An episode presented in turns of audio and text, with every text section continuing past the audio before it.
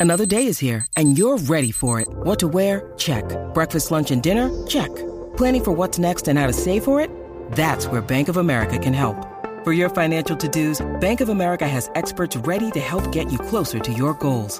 Get started at one of our local financial centers or 24-7 in our mobile banking app. Find a location near you at bankofamerica.com slash talk to us. What would you like the power to do?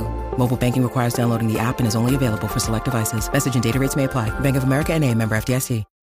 When you need mealtime inspiration, it's worth shopping Kroger, where you'll find over 30,000 mouthwatering choices that excite your inner foodie. And no matter what tasty choice you make, you'll enjoy our everyday low prices, plus extra ways to save, like digital coupons worth over $600 each week. You can also save up to $1 off per gallon at the pump with fuel points. More savings and more inspiring flavors make shopping Kroger worth it every time. Kroger, fresh for everyone. Fuel restrictions apply.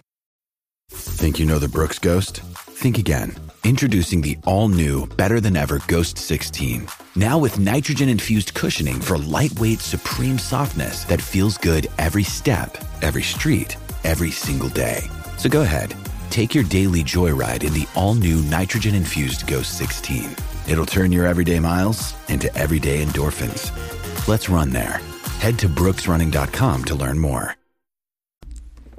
What is up, everybody? Happy Thanksgiving, the undisputed 101 of holidays. Yeah, come at me. Football, food, and family. But most importantly, an extra day full of no work and NFL football. This is the Jaguar Report Fantasy Football Podcast, and I am your host, Zach Schultz. Maybe someday we'll get to enjoy a Jaguars Thanksgiving game, but I'm not holding my breath. I gotta say, it is great to not be recording this episode from the Jags funeral and to be recording straight from the Super Bowl parade. That's right, baby. We're winning the Super Bowl again. It was awesome to see the Jags get back on track after the ugly loss to the 49ers. It was nicer to see Trevor and Ridley carry fantasy teams. So let's just dive in here.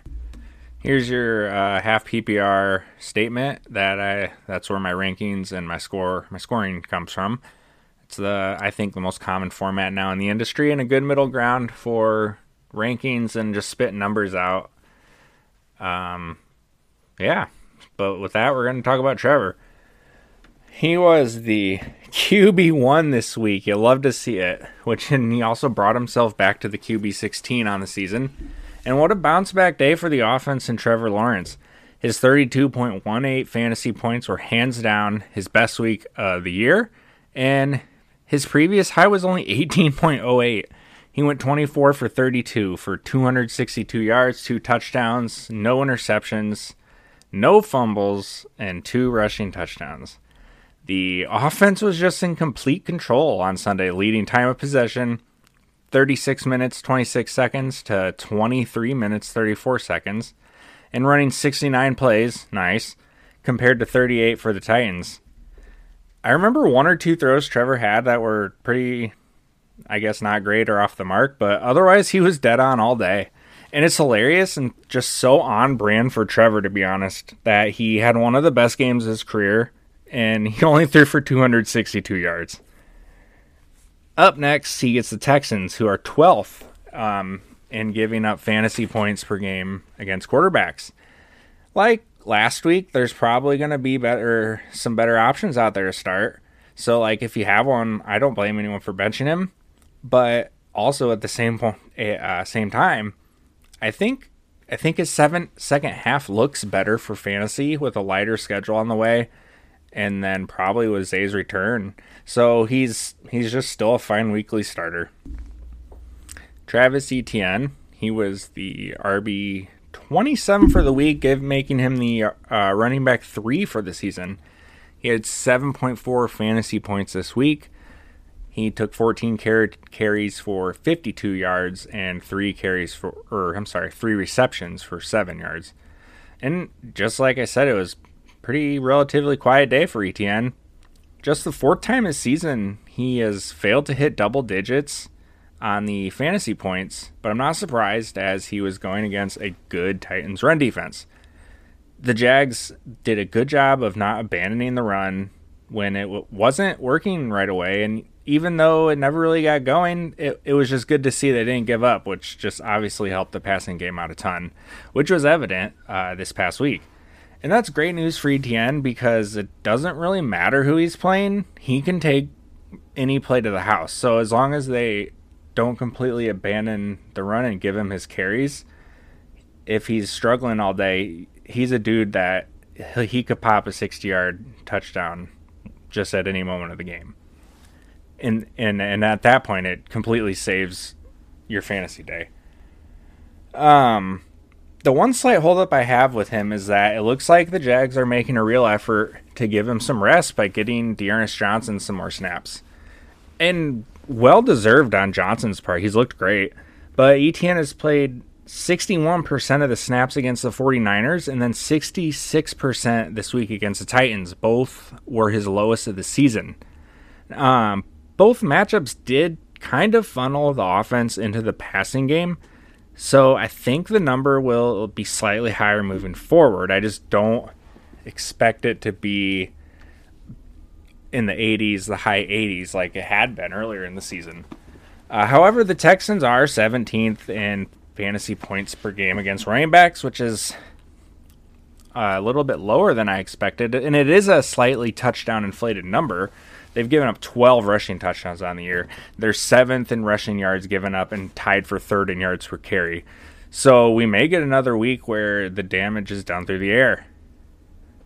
But you're obviously not benching ETN. That's that's just crazy talk. Uh, Christian Kirk, this week's wide receiver 45, bringing him to wide receiver 25 on the year with 6.3 fantasy points. He caught three of six targets for 48 yards. I'm gonna be flat out honest. I'm bamboozled by the, by the wide receiver group. Right when I thought I had them figured out, they ripped the carpet out from under me. Um, I'll touch on it a little more here when we get to Ridley, but what the crap's going on, I don't know.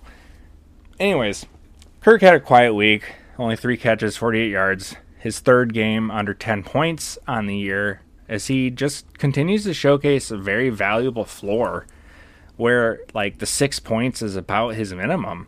He's never going to totally flop on you, and that's that's pretty huge, especially moving into playoff time here. So keep starting Kirk with conf- confidence.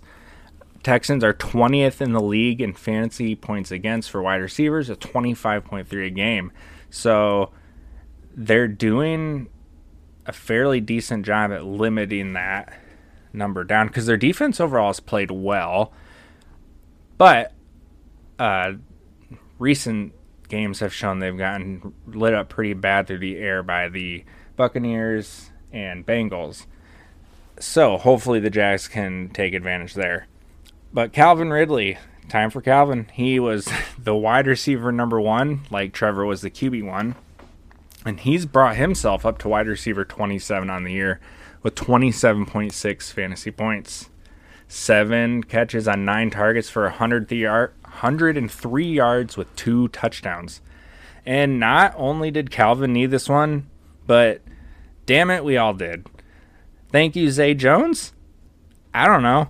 This is what I'm talking about, where where I just get so confused with the group moving forward in the three weeks Zay has played the full game, Calvin has been a weekly wide receiver one. He had 20.1 points in week one against the Colts, 17.1 in week five against the Bills, and then this week's monster 27.6 game uh, point game against the Titans. Ridley's splits with Zay on and off the field are are just pretty insane, but they seem for real.